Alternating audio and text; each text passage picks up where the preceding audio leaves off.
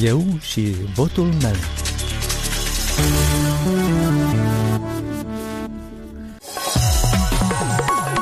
Găsit, eu sunt Valentina Ursu și vă invit să ascultați emisiunea electorală la Radio Europa Liberă, unde puteți afla gândurile alegătorului și oferta politicianului. Europa Liberă continuă să vă prezinte actorii politici înscriși în cursa electorală. Cu numărul 20 în buletinul de vot va figura Partidul Schimbării. L-am întrebat pe Ștefan Gligor, liderul formațiunii, care este miza acestor alegeri. Miza acestor alegeri este dezvoltarea Republicii Moldova. Este evoluție sau involuție dependență de votul oamenilor pe 11 iulie, noi sau vom avea un parlament profesionist, integru și curajos pentru a implementa reformele necesare și a adopta schimbările de care avem nevoie, sau nu.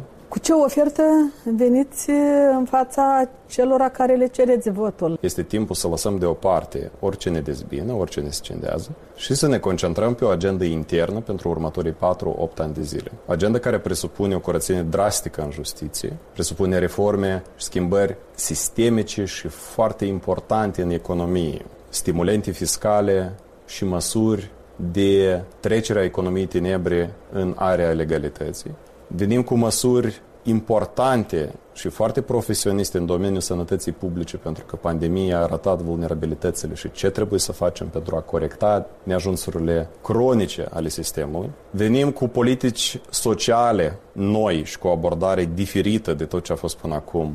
Că noi, ca stat, nu am reușit și am ieșuat constant să avem grijă de păturile vulnerabile, în special de copiii minori, de vârstnici, de persoane cu dizabilități și, desigur, de veteranii noștri de război, mulți din care sunt sub limita sărăciei pe care nici nu ți-o poți imagina în unele cazuri. Noi venim cu o viziune nouă cu privire la educație. Noi credem exclusiv într-un model vocațional de educație. Asta înseamnă descoperirea vocației copiilor noștri și încurajarea lor, nu inhibarea lor să-și dezvolte vocația și talentele.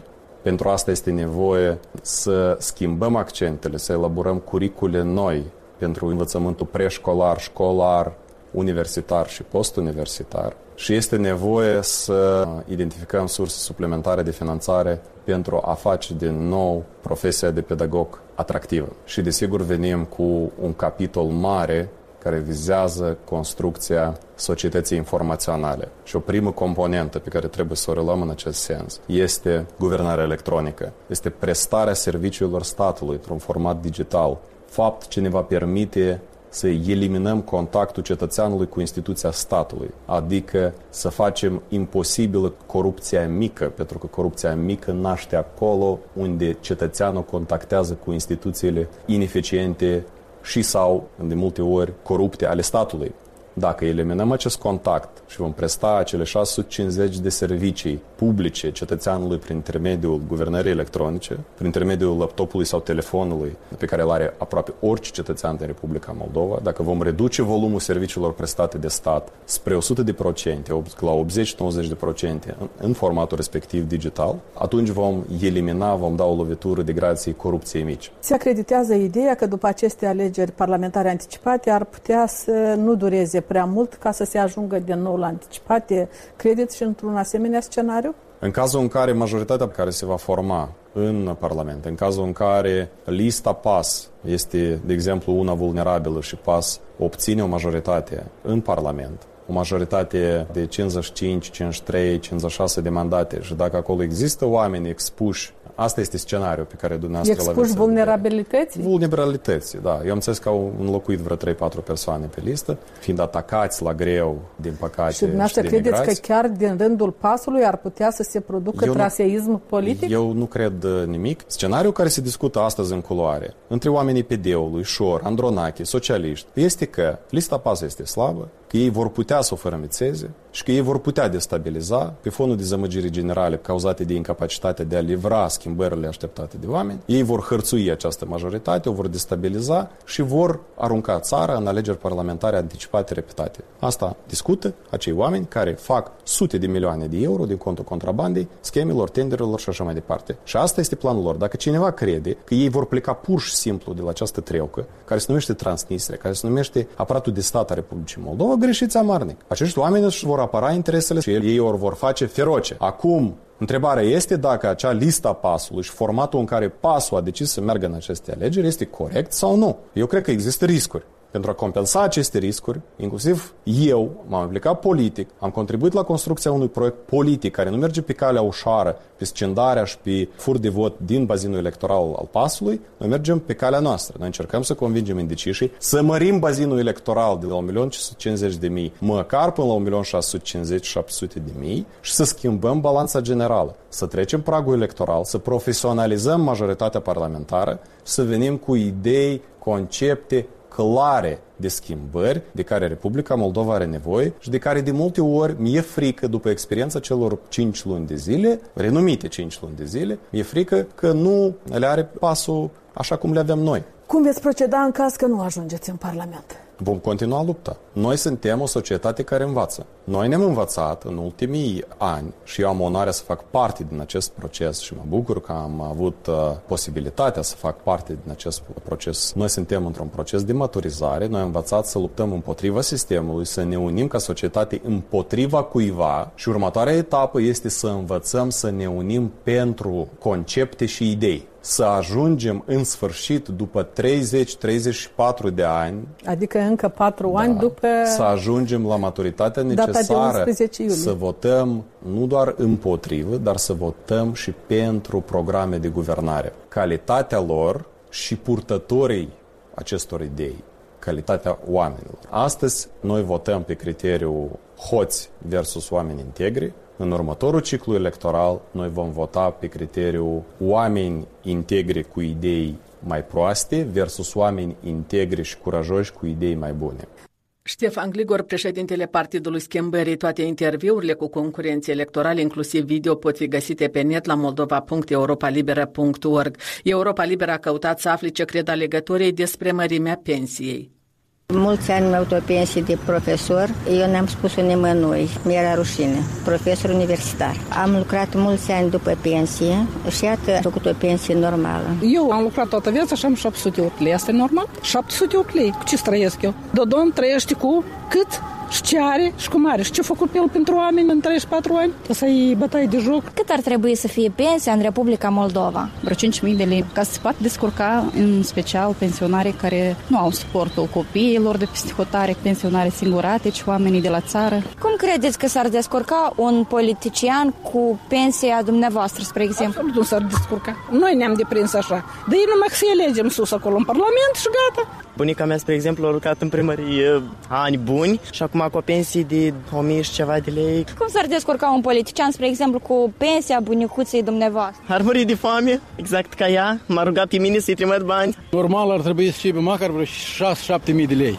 pentru un pensioner. Trebuie pentru medicamente în primul rând, dar medicamentele, vedeți dumneavoastră, la și preț. Ca să poate să primească o medicină normală, să poată să primească o alimentație, pentru că la pensie nu se mănâncă mult, dar trebuie să mănânci sănătos. Eu cred că normal ar fi 5-6 mii de lei. Trebuie să fie măcar 4-5 mii ca să trăim pleacă mai binișor. Credeți că un deputat s-ar descurca cu pensia medie? Cu pensia care lumea are 1000 de lei, să trăiască eu luni de zile. Dar pensia lor să ne dă nouă.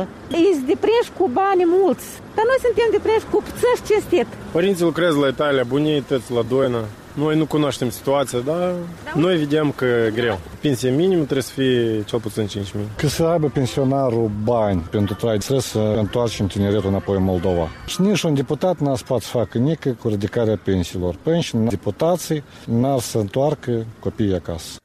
Colega Mihaela Cârnova a adunat voci la întâmplare pe străzile capitalei despre votul din diasporă și exod. Am discutat cu Natalia Lunca și Ionel, stabilită de patru ani în Irlanda având oameni plecați, e o tristețe pentru Moldova noastră și știm foarte bine prin ce tragedii au trecut, cât sacrificii au făcut generațiile de migranți care au pornit din 90 încoace să plece ilegal în atât de multe țări alungați de sărăcie.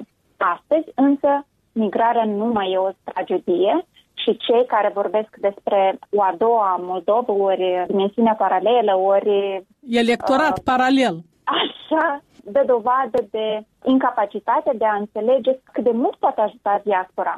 Și probabil pentru că mă aflu în Irlanda, una dintre țările care a fost cea mai afectată de migrație pe parcursul ultimilor sute de ani. Așa și se spune statistic, de exemplu, sunt mai mulți irlandezi care locuiesc în diaspora decât în Irlanda, dar iată, tocmai diaspora a avut o contribuție imensă la dezvoltarea acestei țări. Și mi-ar plăcea ca și în câțiva ani despre Moldova să se vorbească la fel, iar asta ar însemna să fie acceptate bunele practici care pot veni din diaspora. Și nu vorbesc doar despre banii trimiși pe cei care locuiesc aici, în diasporă, familiilor rămase acasă, dar vorbesc de cunoștințele, despre acest uh, statut de win-win câștigă cei care sunt în diasporă, câștigă cei care sunt și rămași acasă. Sunt create punți. Mici întreprinzători sau toate businessurile de acasă pot ajunge în diasporă să-și deschidă piața de desfacere și în felul ăsta diaspora poate pur și simplu deveni o extindere, o nouă ușă, o nouă oportunitate de a ne dezvolta țara. Cei care vorbesc că există o Moldovă paralelă, pur și simplu ei nu înțeleg cât de mult poate ajuta asta. Dar nu nimic. E pur și simplu o provocare care noi trebuie să găsim o soluție. După patru ani de aflare acolo în Irlanda, încotro ar înclina balanța? A rămâne acolo în Dublin sau a reveni în Moldova? Cu siguranță vor fi de acord foarte mulți uh, imigranți uh, cu mine acum, în momentul în care voi spune că voi rămâne acolo unde va fi bine și familiei mele. Deocamdată, eu văd atât Irlanda cât și tot ce mi oferă procesul de emigrare o oportunitate de a descoperi noi culturi, noi oportunități de progres profesional, de ce să mint, sunt foarte fericită de ce mi-a oferit Irlanda, respectiv, deocamdată nu m-aș întoarce în Moldova pentru că nu găsesc în Moldova ceea ce caut eu pentru aspirațiile mele profesionale. Ce a reușit să-ți ofere Irlanda? De exemplu, joburi în marketingul digital, care acum în Moldova e la început de cale. Din Dublin la Natalia Luncaș Ionel și pe final minutul electoral cu Vasile Botnaru. Acvela cu aripi de înger. Nu contează nici culoarea pisicii, nici valoarea adevărată a imobilului în care locuiește demnitarul de stat, nici proveniența banilor cu care și-a tras mașină ultimul răcnet, nici dacă are venituri dubioase, cheltuieli nesăbuite și ibovnică împodobită cu Swarovski, nici dacă trage pe nas pentru a avea drive. Important este să facă treabă. Acesta este conceptul filosofic al non-filosofului Platon, în totală disonanță cu ceea ce vor să cunoască alegătorii, presa și fiscul. Văzând Uitându-se la libertate, Ștefan Gligor promite să ne spune cum, el savurează setea răzbunării și păcăleala tot mai sofisticată pe care o brodează cu răbdarea pușcăreașului care sapă cu lingura un tunel ca să fugă din celul. Ori el evadează sfidător în văzul lumii, mai și revendică numai decât cu una de mucenic și adiverență de profet, care se teme că nu va putea îndreptăți așteptările oamenilor care îl vor urma neapărat în căutarea adevărului. Pentru asta a acceptat ipostaza umilitoare de reprezentant oficial al unui concurent electoral, ca să-și citească pe unde apucă predicile și nu scapă ocazia să o ciuruiască, vorba lui Băsescu, pe învingătoarea alegerilor prezidențiale, la limita decenței, calomnios și discriminatoriu. Alagher cum alagher, ne spune privirea de fiară rănită pictată cu dibăcie pe chipul blajin de înger, ori invers, de acvilă cu aripi de afane. Firește nu este singurul ori singura vedetă de ocazie care a înțeles șmecheria democratică de a profita din plin de timpul de antenă acordat de posturile TV ca să se facă auzit, văzut și memorat. Cu ce scop? Scacovă peripugu? For what reason? Aqua bon? Ca să-și asigure a priori, un fel de imunitate pentru foarte probabilă situație în care va trebui să dea seama pentru coțcăriile săvârșite ori în plină derulare. La prima tentativă de a fi luat la bani mărunți, va răcni în gura mare că este persecutat pentru curajul de a lupta cu sistemul. Pentru asta fac bătături în cerul gurii și suportă inevitabilă prestației penibilă, poate poate adună o leacă de notorietate care să-i țină o vreme pe linie de plutire. Sunt o prezență obligatorie în meniul televizat numit dezbatere electorale. Eh, dacă era să fiu microbist, aș fi avut alternativa sigură, meciurile de fotbal. Cum nu sunt enoriaș al acestei biserici mondiale, prefer să mă uit la spectacolul garantat al răsăritului de soare. Încercați și voi când vi se strepezesc dinții. Punem punct aici pe internet. Ne găsiți la orice oră la moldova.europalibera.org. Vă recomandăm și paginile noastre de pe rețelele sociale, Facebook, YouTube și Instagram. Valentina Ursu vă mulțumește pentru atenție. Ne auzim și mâine la Eu și votul meu. Aici e Radio Europa Liberă.